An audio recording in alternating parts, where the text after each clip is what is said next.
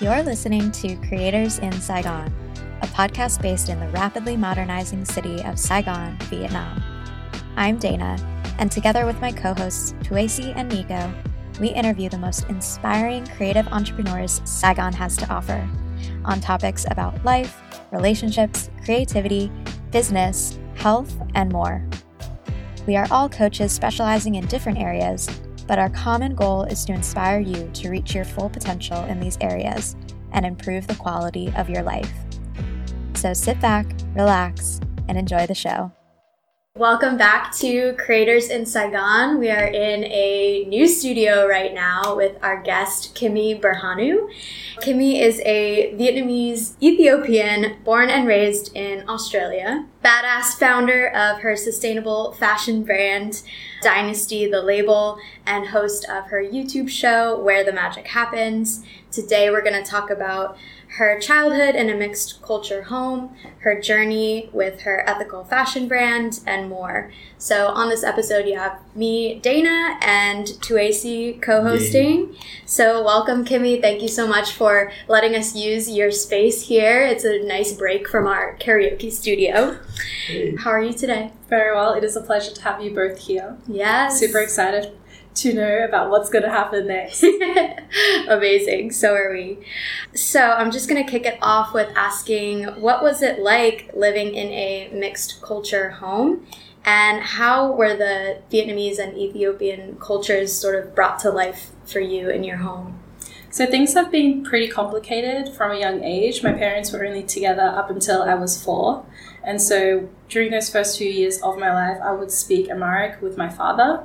And then when they split up and my father went back to Ethiopia, I'd only be speaking Vietnamese with my mom. Mm. So not having my father there meant that I lost touch with my Ethiopian roots. Mm. But because my mother was there and her side of the family was there, they definitely instilled into me Vietnamese culture, the language, and how things were done. And did you keep in touch with your father or? Not in the slightest because yeah. the way they split up, it was quite messy. Mm. So when my father left, he ended up taking all of our family savings and just ah. going on the first plane back to Ethiopia. Mm. And he did try to write a few times to reach out to my mother, but obviously she wasn't going to have any of it. Mm. Yeah, she'd yeah. read the letters and just rip them up straight away. Yeah, good for her. What what kind of message did that send to you?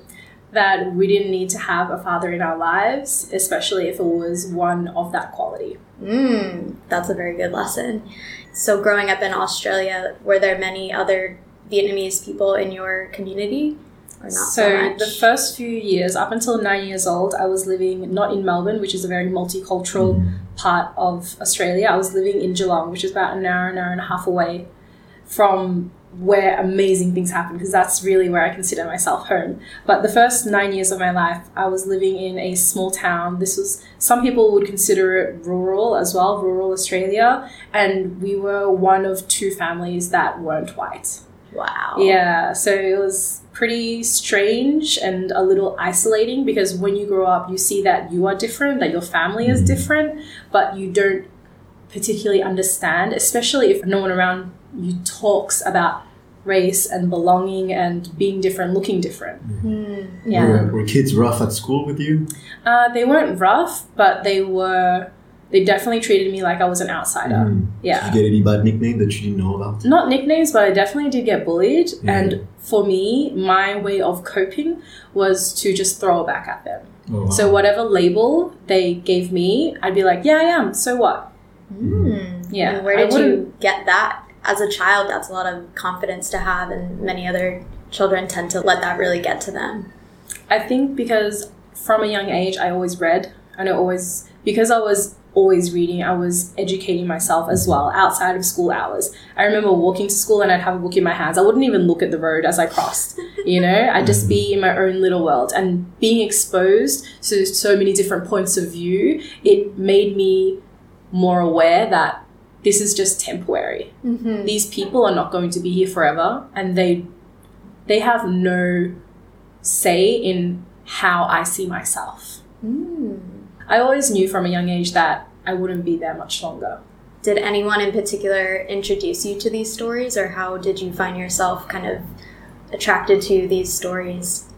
So in Vietnamese culture, and I'm sure not just in Vietnamese culture, but in quite a few other Asian and other cultures as well, education is highly valued because education is the key to a better life. Mm-hmm. So from a young age, my mom she would take us to the local library on the weekends, and I'd just go crazy, run around the aisles, pick up this book, that book, and just have free reign. Mm, amazing. And now you are in a position in your life in a very creative space, and we're going to talk about your business a little later on. But when you were a child, were you also always very creative and into fashion and things like that? Into color, yes. Into color. Yes. Anything sort of shiny, sequins, anything vibrant. there were different phases that I went through. So as a child, it was just, I wanted to dress like a rainbow. I wanted people to notice me. And I felt at the time, because I had so much energy and I didn't especially know where to direct it, I just let it spill from the edges. Hmm. Why do you think you wanted people to notice you? Because I felt like life was too short to keep to yourself and things are better shared. And when you're colorful, when you're a little bit strange, people look, people are curious. Mm. And generally, people will ask you a question, approach you, and break out of their little bubbles. If you could look back at the the younger Kimmy and the Kimmy today, what would you say to younger Kimmy? Honestly, I just want to thank myself and congratulate myself for just having such an amazing attitude from such a young age. Mm. I remember being eight, nine years old and having bullies Yeah. chase me around the yard, and I just shout back at them. I wasn't scared, Mhm. you know. You look not scared at all. You look so joyful and so Of bubbly, course. Yeah. And when you have so much joy and so much love for life, for yourself, Yeah. for those around you, it doesn't it doesn't hurt you. Yeah, You're, Yeah. you're keeping that child alive. It's Definitely. good. Yeah. Definitely. When that child dies, I'd die. Mm. Yes. Coming to Vietnam, first of all, what year did you come to Vietnam? uh, this is my fourth year. Okay. Yeah, so I came here pretty much when I did my studies in university. I knew I didn't want to stay in the country Hmm. because because of all the books that I'd read, I knew that there was so much life waiting for me outside of Australia. Mm. I felt like I'd already made the most of the situation and now it was time to expand my horizons. Mm. When I studied in university, I did a study abroad year because like my main reason for going to university was one to get a degree and I had no idea like what in. Mm. You know, I remember my mom. She told me, "What job you have after?" Honestly, I had no idea. so I decided just to do what felt right, and that was study French. hmm And because of that, I spent a year in France as well. Yeah. Wow. Yeah, when I where, came back, where in France? Lyon. Lyon. Okay. Yeah. Very good. Yeah, I How loved was it. it? Yeah. Incredible, incredible. Honestly, I think one year was a bit too long because six months you can still live la vie en rose. So like Mhm. things were still really sweet and Still really vacation mode. Yeah. Exactly through, through the filter, but once you hit the six month mark, then you have to deal with things such as bureaucracy. I even got into a car accident and like dealing with that, dealing with insurance, and just yeah, Mm, yeah, it was a lot. What led you to wanting to study French? Uh, just because of some of my books that I read, Mm. some French literature is incredible. You know, there's so many amazing authors out there who have the most complex, strange, twisted ideas, and that really affected me, and the music as well. Mm. yeah, I just saw French culture and French literature is like the coolest thing out there. Mm. So, where do you feel at home the most? Here for sure. Yeah. Yeah. Yeah, I feel there's just something so vibrant and alive and just full of potential here in Vietnam. This is the place where I can really create the life that I want. Mm-hmm. And I can't I cannot see myself going back home even if someone paid me a million dollars. Like that's not enough for starters. Yeah, yeah. It is the land of opportunities here. So, what's your relationship with your African culture now? Now, to be completely honest, I'm not so much in touch with my Ethiopian side Mhm. because I feel one of the most important parts of culture is people and relationships. Mhm. And because that was cut off at such a young age, Yeah. I don't feel like I have much of a connection. You know, I've still inherited my skin, my hair, my features from my father, but that's about that's about it. You know, Mhm. the language I don't have, the culture I don't have. Did you have a hard time at some point in terms of identity crisis with your double culture? And Not so much identity crisis, but I do remember growing up in Australia and wondering how Australian am I? I'm not really Australian because Mm. Australians here, for one, there's obviously the real Australians are the indigenous, but then there's just not many of them, and the majority of Australia are white Australians. Mm-hmm. And then when they see anyone who's not white, they'll be like, Where are you from? Mm. Oh, I'm from here. No, where are you really from? Yeah, that question that so many of so many people of color get all the time. It's it's exhausting, Yeah. Mm-hmm. you know. So it feels awkward to call myself Australian. It feels awkward to call myself Ethiopian. It mm-hmm. feels awkward to call myself Vietnamese because I'm Oh. not like hundred percent Yeah. any of them. You know, like they're all part of who I am, and I don't want to figure out what percentage. Mm-hmm. You know. the, the way I dealt with it with my in my own experience because that question is like every time people were like, "Oh, Tuasi, that's not a very French name," and you're in the middle of class and you're like, that that question, or they would guess, "Oh, that's a that's Chinese, isn't it?" And they're so proud of it, and you don't realize how annoying it is until you actually leave the country Mhm. and you experience. Like the first time I went to Vietnam, and I was actually it was bad because people thought I was American. Because I was like a little fat kid and you know like obviously not Vietnamese. And when I went to Canada people mm-hmm. thought like now they consider me French. And when I was in France they consider me Chinese because they make no difference between Asian cultures. And so the way I dealt with it because at the beginning I was like trying to give myself percentage. And I was like mm-hmm. okay so percent this percent of that and that. And then I was like no the best way that I dealt with it was like I'm gonna be whichever culture I want to be mm-hmm. when it's the best for me Mhm. and fuck everybody. That's the key, you yeah, so it, it is. So now I'm, I'm Vietnamese when it's when it's the best. I'm French when it's the best for me. And there's always someone that is gonna be like, oh, but you're not. And, you know, and mm. fuck you. Mm. Honestly, the key to figuring out your identity and when I, I realized that when I was here in Vietnam, it's just not to give a shit. yeah. Mm-hmm. You know? When you start caring so much about what other people say, then you start to justify and find Mhm. evidence and that's just a waste of your time, your energy that you could be focusing on so many other things. Mm-hmm. Yeah. How did your mom feel about you coming here? She cried so much. Yeah. She even offered to refund the price of my ticket. She said, please just stay. It's so dangerous. Mhm. Don't go to Vietnam. Has she been back? Uh, she has. She came back during TET last year. Okay. Yeah. Yeah, she loved time? it. Yeah. She wants to retire here, but okay. obviously she wants. How I see it is my mom, as a first daughter, I have an obligation to her for the rest of my life. Mhm. You know, not just to, for the rest of her life, but also the rest of my life as well. so I've got to look after her. I've got to look after. I've got five siblings. I've got to look after my siblings for her. Yeah. She's constantly asking me every time we call, "When are you coming back?" You're the oldest in your family. Yes, I'm the eldest, and I'm also female. Mhm. That is like a curse in an Asian family. Yeah, yeah, yeah. You know? A lot of my friends, the Vietnamese friends, uh, female friends that are the oldest in the family, actually go through a lot of pressure. Definitely. So how do you handle that? I think You don't Because know of- this. Yeah, can we You like don't know can we like explain this a little Sorry, bit more? let's, let's Sure, explain sure. to For the white people.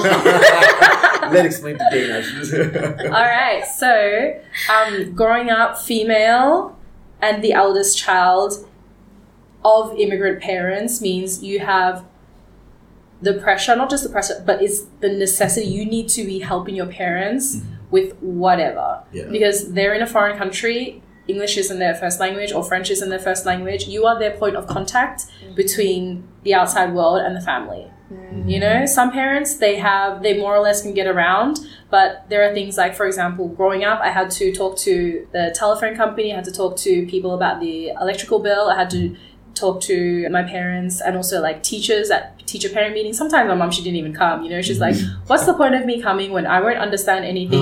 You can just tell me." Yeah. Yeah, and like being female, you are expected to look after your family in the same capacity as a second mother. Mm. Yeah. So it wasn't just helping my mom do chores around the house, it was also literally raising my siblings as well. Mhm. Yeah. And Yeah. making It's my mom's pressure. life as comfortable as possible. That, that's not even Yeah. for a, it is the it, even more pressure I think for immigrant parents, but even Mm. Vietnamese traditional culture, it's like the oldest person in the Yeah. family, the oldest son or daughter, has to protect the family technically.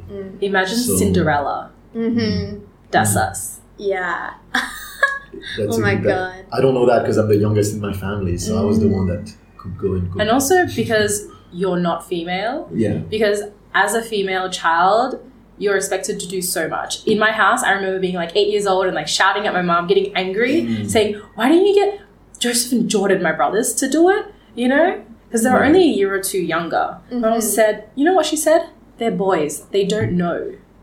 Cool. Exactly. Ooh. So often in Vietnamese culture, girls are raised to do everything, Yeah. whereas boys are allowed to kick their feet up Mhm. and be helpless Yeah, yeah, yeah. and have the women look after them. Mm, Mm. yeah.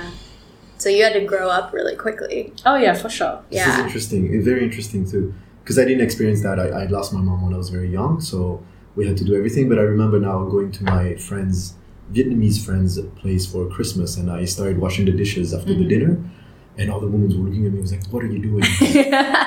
They're probably like, Do you have a girlfriend? I know someone. you know, yeah, it's like go sit down. This is this is a Uh. job for the woman, and I'm like, whoa, wow, I, I wasn't raised like that. Mm. But now I can see the, because I yeah, I didn't understand that. Mm. Yeah.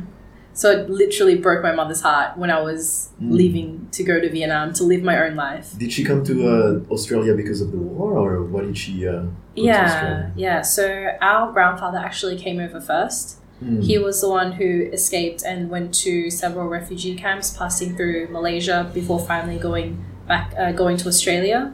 And then he started building his life there. And because the laws at the time were quite favorable to immigrants, especially Vietnamese immigrants, he was able to bring the rest of my family over to Australia safely and comfortably. So when you decided to come to Vietnam, what were your expectations and what were your intentions coming here? The main reason was sort of as an apology to myself and to my culture because I spent so many years being ashamed of being Vietnamese. Mm. Not just Vietnamese, but being Vietnamese, being Ethiopian, being so dark, be having curly hair, just mm-hmm. looking different and not and having having a culture, you know? I want to dig into that a little bit because earlier you were talking about when you were a child, you were very confident and carefree about it and didn't seem to care so much what other people think. But then there's the other side of feeling that shame. Mm-hmm. So, where was the shame coming in? The shame was definitely behind closed doors. Mm. Yeah, because as a survival mechanism, it will, you needed to be strong Mm. and put up this front to show people that you're not bothered. And when people see that you're breaking down or that their words actually affect you, Mm. then it's easier for them to exploit that and to make the situation even worse. Yeah. So, at what age did you realize that you were holding on to this shame and using a defense mechanism? Not until much later. Yeah, I remember being like nine years old and having my mom pick me up from school, and then I was just so embarrassed. You know, as a child, I was embarrassed to be seen with my mother because one, she dressed different, two, she looked different, three, she barely spoke Yeah. English Mm. and it was heavily accented. And I remember shouting at her saying, Mom, can't you just be normal? Mm. And at the time, normal in my head, it meant white, you know, Mm. just like all the other white kids with their white parents. Yeah. But it wasn't until I was like 16, 17 that I realized where so much of this came from. This quest for normality. Yeah. My father used to tell me, "You'll never change the color of your skin. Stop trying." You know, and I'm like, "No, I want to be." I wish I had someone to tell me that. Yeah. Have you ever had a conversation with your mom about those times? No.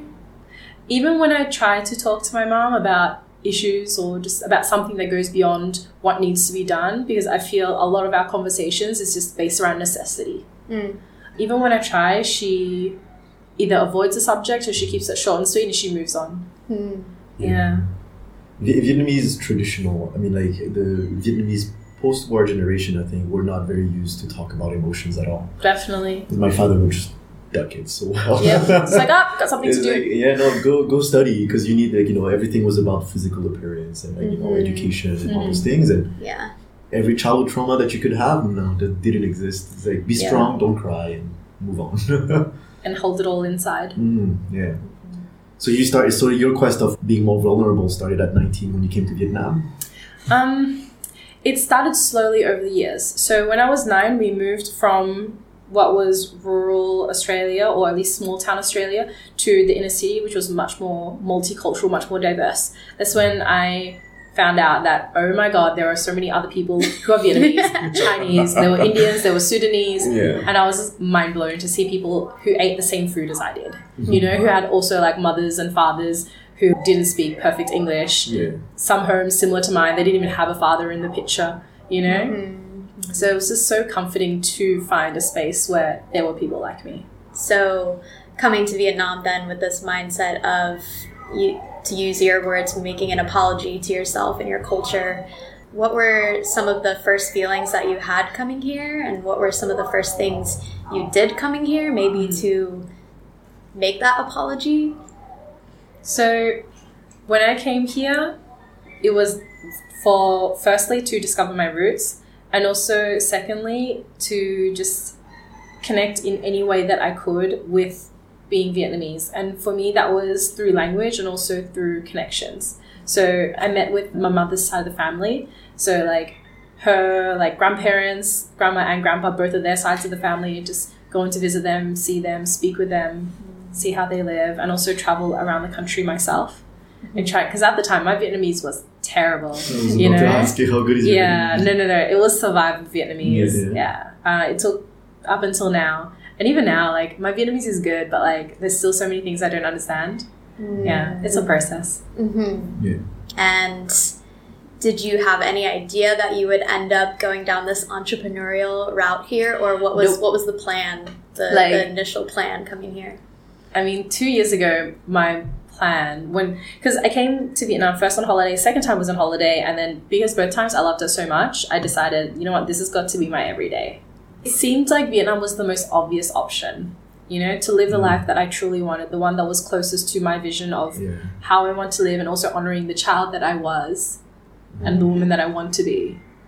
And You're saying all the right sentences, and, and, and the emotion connects with it, and, and that's the, that's the difference. I, I've met a lot of people at, at your age, and I did the same thing at your age. I was like, yeah, I'm gonna go live in Vietnam, and I was saying the right thing, but my heart wasn't there at all. All I wanted was to go to Vietnam, party, and prove myself, feed my ego, and I'll do all this stupid shit. But like, you're actually putting words uh, to action, and it's it's it's quite amazing. It also takes time and mistakes as well. Mhm, of you know, course, or yeah. sometimes it takes other people to open your eyes. Mhm. For example, two years ago, I wasn't thinking about doing my own fashion business. I was thinking Yeah. of following my plan B, which was to be a French teacher. Because back in Australia, I was teaching French in Oh, wow, high yeah. school. And then when I came here, I still wanted to do that. And because I had no idea what to do, I was like, okay, let's continue studying, let's get a master's degree. So I applied to a few international schools. And obviously, when you see someone who's 20 and only has like, I think at the time only had two years of experience, they weren't particularly impressed. Yeah. So what I did instead was I applied to be an English teacher and I did the degrees, the training to get that. Mm-hmm. And on the side, I taught French, Yeah. Yeah. To international school teachers. So, when did the idea start to come to start a fashion label? Um, pretty much what happened in Vietnam, I just saw there were so many stores that had amazing clothes and lots of really cool local brands, but just none of them had my size. You know, so what most people do is just go to a tailor and they tell them, okay, I want something like this. Can you do this for me? And then go fabric shopping. And then when I started doing that, it was just things just grew from there. Hmm. Yeah, I had so many friends and colleagues, and even like random people. They'd be like, "Whoa!" when they saw what I was wearing, they'd be like, "Oh, yeah, this is just something I did." And then people started asking me, "Hey, can you? Do you think you can do that for me?"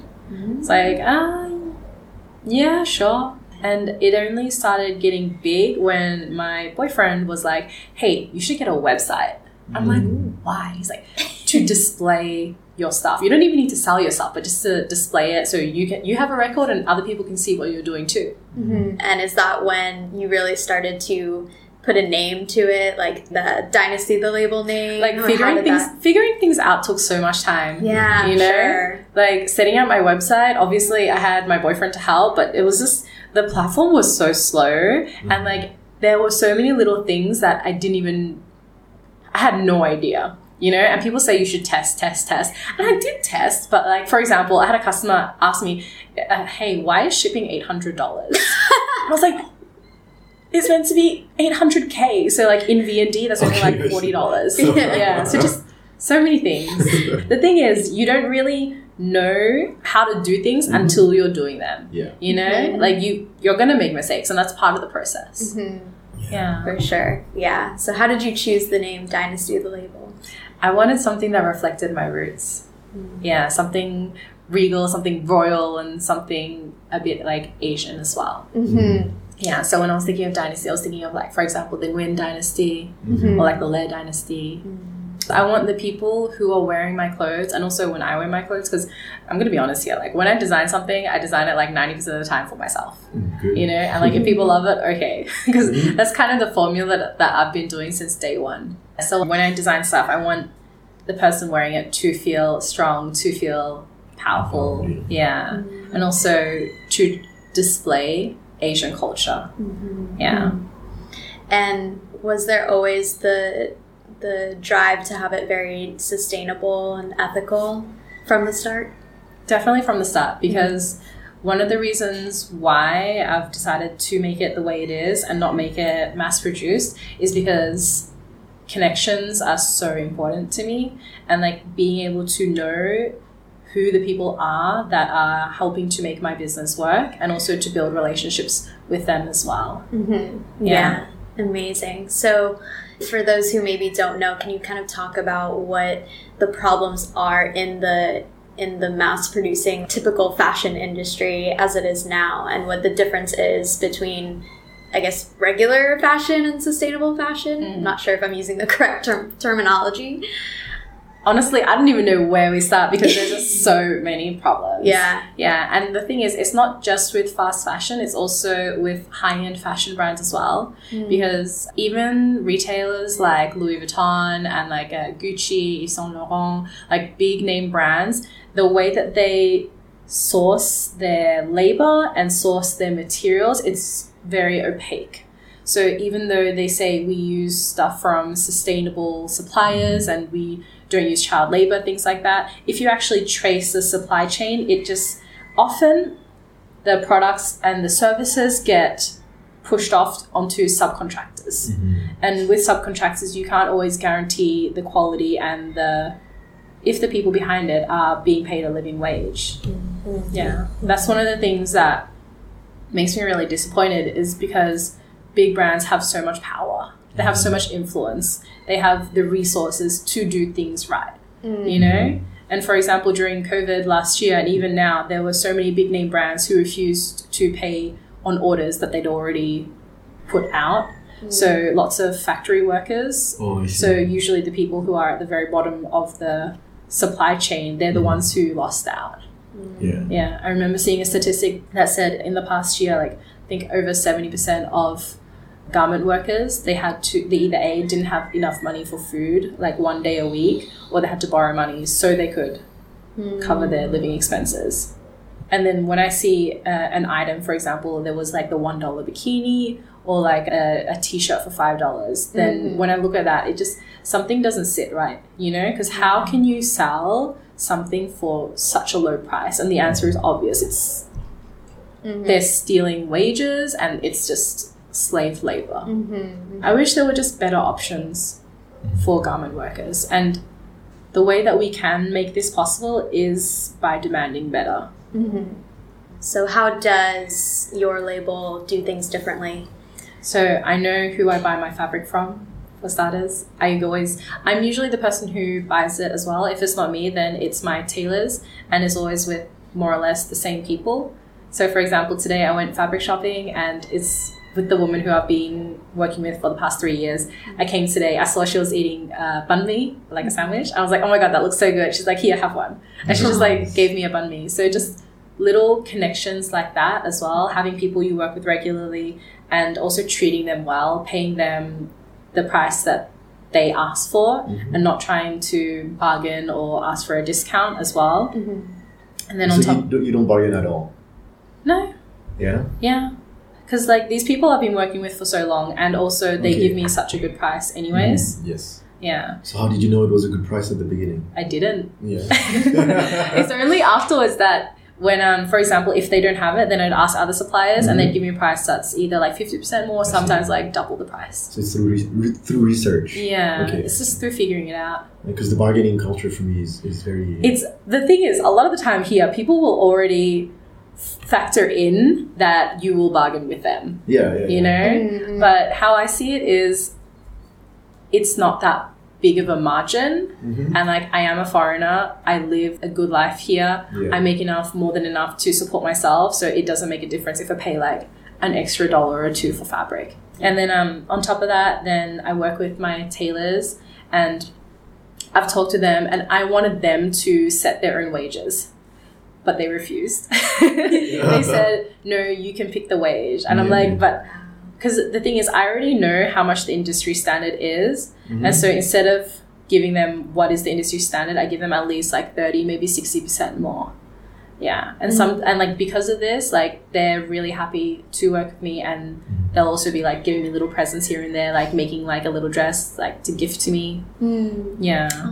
And they're like s- I'm pretty lucky, you know, because working with tailors is notoriously difficult, but mm-hmm. these two are just Why? okay. To find these two tailors they're husband and wife team i had to go through so many other tailors. So mm-hmm. tailors for example instead of saying sorry i can't do it so they can't do the design they can't like do it on time. They'll either give it back to you really late Mhm. or they'll do it wrong. I had a tailor who like left needles inside the work that she gave back to me. There was another one who did the lining of a jacket inside out. Mhm. there was another one who just like made the sleeves of this thing like way too long. And Yeah. when you ask them like oh hey like what's wrong? Is there anything i can help with? Do you need more time? That communication can be really difficult Mm-hmm. There's, Yeah. a, there's a lack of attention to detail sometimes. Yeah. in Yeah. Vietnamese workmanship.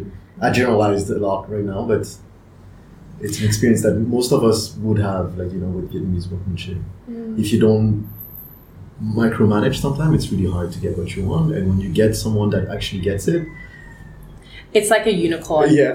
Yeah, It's like, definitely. Definitely so did you have that same wage strategy with all of them or did it's because you had that experience that you it's because i had that Yeah, experience so with the other tailors i asked them to set their own wages Mhm, and they would just charge me whatever was the industry standard mhm. and that didn't work out. And so there was the peak of it was two years ago during TET. So I was working with this tailor who at first she did a really good job, but then slowly she just started taking so much time with orders. She started doing mm. things wrong. And then there was this one big order that I needed to send to Australia before the end of the year, and I was gonna go bring it myself because I was getting on a flight there. Mm. And then she was like, "Okay, don't worry, I'll have it to you by Friday." And then on Friday, I called her. I'm like, "Hey, is it ready to go?" She's like, "I can give it to you tomorrow."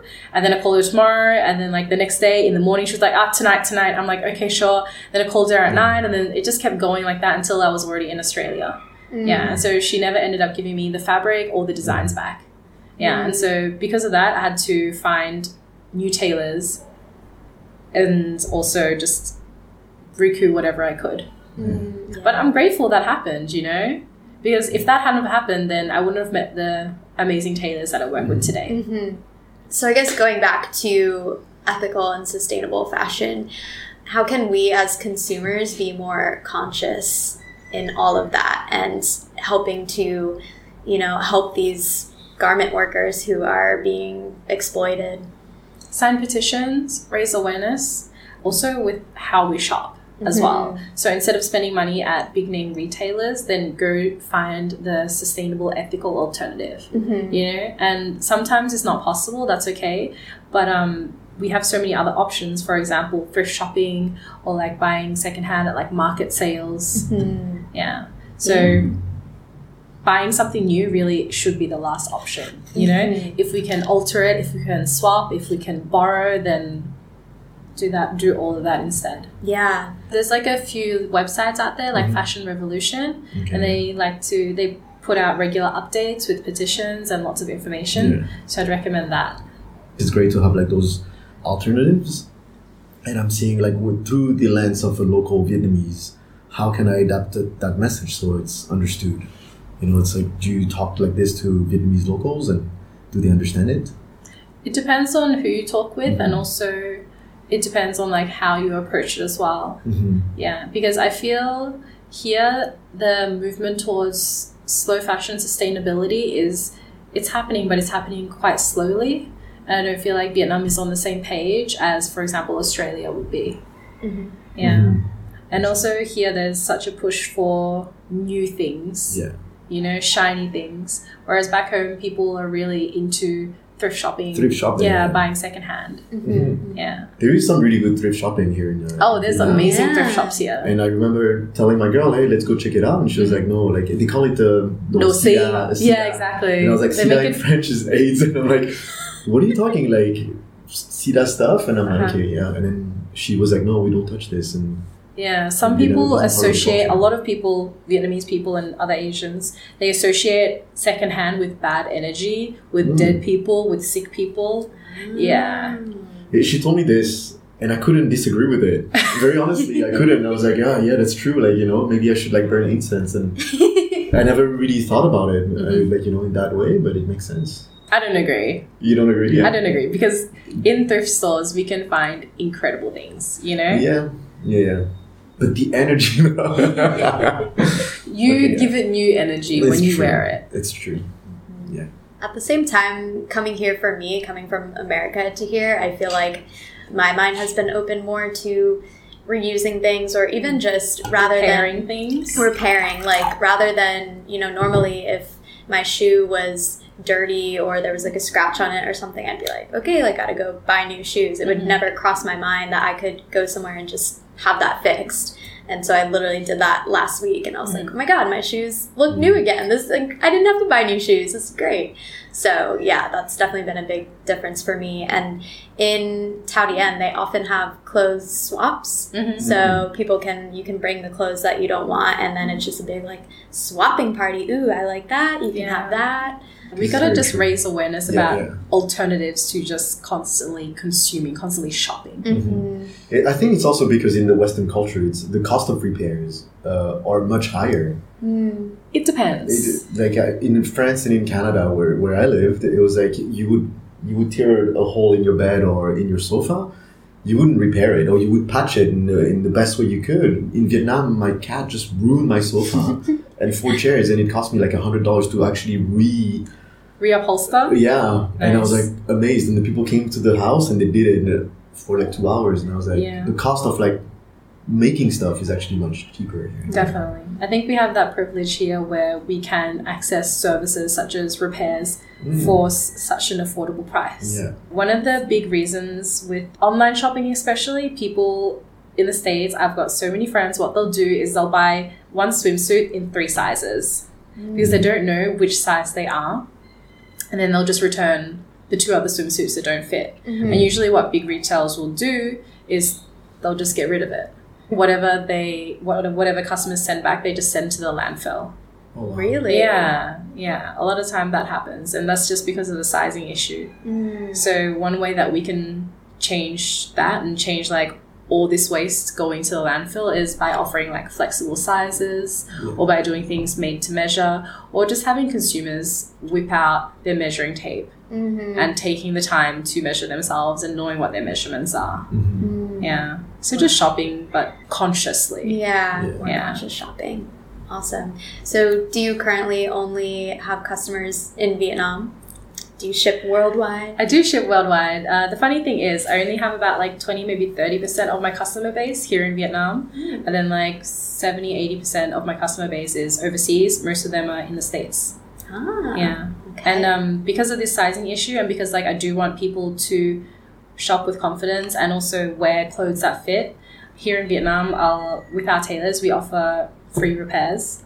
And also with overseas customers, what we do is we give customers uh, store credit so they can go to a local seamstress, tailor, and get alterations if necessary. Mm. It's only in the past like year and a half of running business. It's only happened twice where there's been a customer and like something didn't fit. So I just like sent them a link and be like, okay, you can go here. Let me know how much it is. I'll refund that plus some. Done. Mm. I feel because my business is so small, Mhm. it's possible to look after customers in that way. Mm. Yeah. And do you plan to keep it that way? Do you plan to keep things small, For now, or what do you now. see for the future? so I'm thinking of expanding and finding another fashion designer as well to jump on board. so I can focus more on the marketing and promotion. Because honestly, one thing no one told me about running your own business is literally 50, maybe 70% promotion. Mm-hmm. You know, like even if you've got the most amazing products out there, Mhm. if people don't know about it, people can't support you. Yeah. Of course, yeah. Yeah. In terms of planning for the future, your dreams for the future, is there any help that you need? Like any? Well, you just said that you're looking for another fashion designer, so that's that's one thing. Like, if you know anyone. if anyone's listening out there and they're interested, uh, is there anything else or any person that you are looking for help with? Not at the moment, but in the future, I would like to work with more musicians, Mhm. more artists, more creatives, and see what we can do. Ah. Collabs would be cool. It doesn't have to be in Vietnam. Doesn't have to be in Vietnam. Mhm. Yeah. What would you do with musicians? Uh, for example, I'm actually getting a package ready for a musician in the States at the moment. She's uh, Blasian, like I am, so African and uh, Asian as well. She's Filipino, and her African side, I can't remember exactly which, which country it is. There's so many. But anyways, um, yeah, so she's a really cool music artist. She's like really, she's just awesome. Um, yeah, so I'm gonna be sending some stuff over to her, and she wants to wear that stuff in her music videos and also like when she performs. So that sort of thing. and also like cool. yeah, it is cool. There's also like a performance artist here in Vietnam. He's a Indian American, and he's uh, into Cai Luong, which is like the Oh, wow. yeah, no, it's uh, the Yeah. Vietnamese style of singing from the countryside, and it sounds like really like yeah, yeah, yeah. Yeah, yeah. so um, I've been doing like quite a few clothes for him. You should check out his page. He's on YouTube, Gone Sao official, Facebook as well. Mhm. Yeah, There's an American uh, rapper, black. His name is Mix Miyagi. Did you ever hear his song? uh, is he's black, He's right? black, yeah. and he's, from the states. He's from the yeah, States. seen he's like calls like so many waves here in Vietnam. People are like, whoa, Yeah. look at him. I reached out to him on Instagram. I was like, I love your music, man. And he answered to me. And I was like, Oh. moment. But yeah, maybe you can uh, collab with him. yeah, I should reach out to him. Yeah. Who would you say is your support system, like throughout this whole entrepreneurial journey? Who do you kind of have? This is Tuasi's favorite question. I just, just stole it from him, but who do you kind of have on your team support? Not not like your business team, but like your emotional support team. my boyfriend he's like on every single team possible you know like he's been there from the beginning and he's always there to lend a hand with literally absolutely anything mm-hmm. it's absolutely incredible you know to find someone who is so supportive literally like he gives ride or die a whole different meaning Mhm. you know because i find in so many relationships not just in romantic relationships but also platonic relationships when you have someone who is shining so bright who's doing such incredible things sometimes the other person can feel intimidated or threatened by that Mhm. yeah and in return because you don't want to set, upset the other person you feel like you have to shrink yourself and Yeah. dim your light Mm-hmm. yeah. In my previous relationship, I was with someone who was kind of the opposite of what I am. So I'm quite extroverted. I love to speak with people and I'm like a shiny social butterfly. Whereas he was the opposite, you know? Like he was really quiet and when we were in social situations, he'd get really anxious and then he'd feel like he was dragging, like bringing me down. And then he felt bad for that, and then I felt bad for that, and then like I wouldn't want to go out because I'd upset him, and then yeah. But to have Yeah. someone who's just so who's like your cheerleader and who's like pushing you to do like so much and supporting you along the way. Very good. Anyone else part of your support system? Uh, besides from him, I mean my closest friends. Mm-hmm. Yeah, so my friends from back home. Shout out to uh, Helen and Jen. I love you guys. and also shout out to Abby as well. She's my flatmate. She puts up with like so much of myself and like rambling and ranting and like putting fabric in like the weirdest corners around the house. yeah. And um, is your mom supportive of your uh, endeavor? I don't really think she knows what I do. it's better that way. You know? Like she just sees the picture, she's like, "Oh yeah, that looks nice. When are you mm. coming back?" Oh, see. you know it's also pretty funny because um, my little brother who's two years younger than me he's doing what i'm doing as well but back in australia but mm. instead of having a team he's doing it all himself mm. yeah so he gets fabrics from thrift stores and he like cuts it up and he uses his own sewing machine he designs it and like he figures it out all in his head like how to make like Wow. he's doing like bags mostly but yeah he does like other stuff too but it's super inspiring to see i'm inspired by my little brother you know seeing him like build his own brand just by himself. Mm. How do you keep yourself creative? Uh, just being open. Yeah, being open to life, being curious. I find photography helps as well. So when you go outside and if you've got like your phone in your hand or like a camera and you're always looking for inspiration, you know, because inspiration is all around us. We just have to be open and receptive to it. And are there any daily habits or practices you have that keep you in a good mental space, keep you in a creative space? I like to go for walks in the park. Yeah, so I usually go for a walk in the park like every other day and also physical contact. So I mm. love like getting hugs. Mm. Well, I want to wrap it up here. So, if people want to work with you and follow you, how can they find you? Woo! Y'all can find me at dynastythelabel.com. We have a little chat function, or you can just email me straight away. So dynasty.thelabel at gmail.com. Y'all can also find me on IG, Dynasty the Label, and FB, Dynasty the Label. Yes, love it.